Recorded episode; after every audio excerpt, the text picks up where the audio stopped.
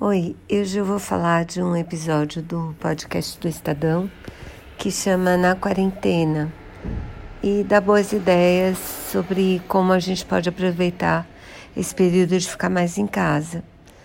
Esse episódio fala de como incentivar crianças e adultos a ler. E é uma entrevista com uma jornalista do Estadão mesmo, que faz um blog de literatura infantil. Eu gostei bastante, espero que vocês gostem. Vou colocar o link nos comentários.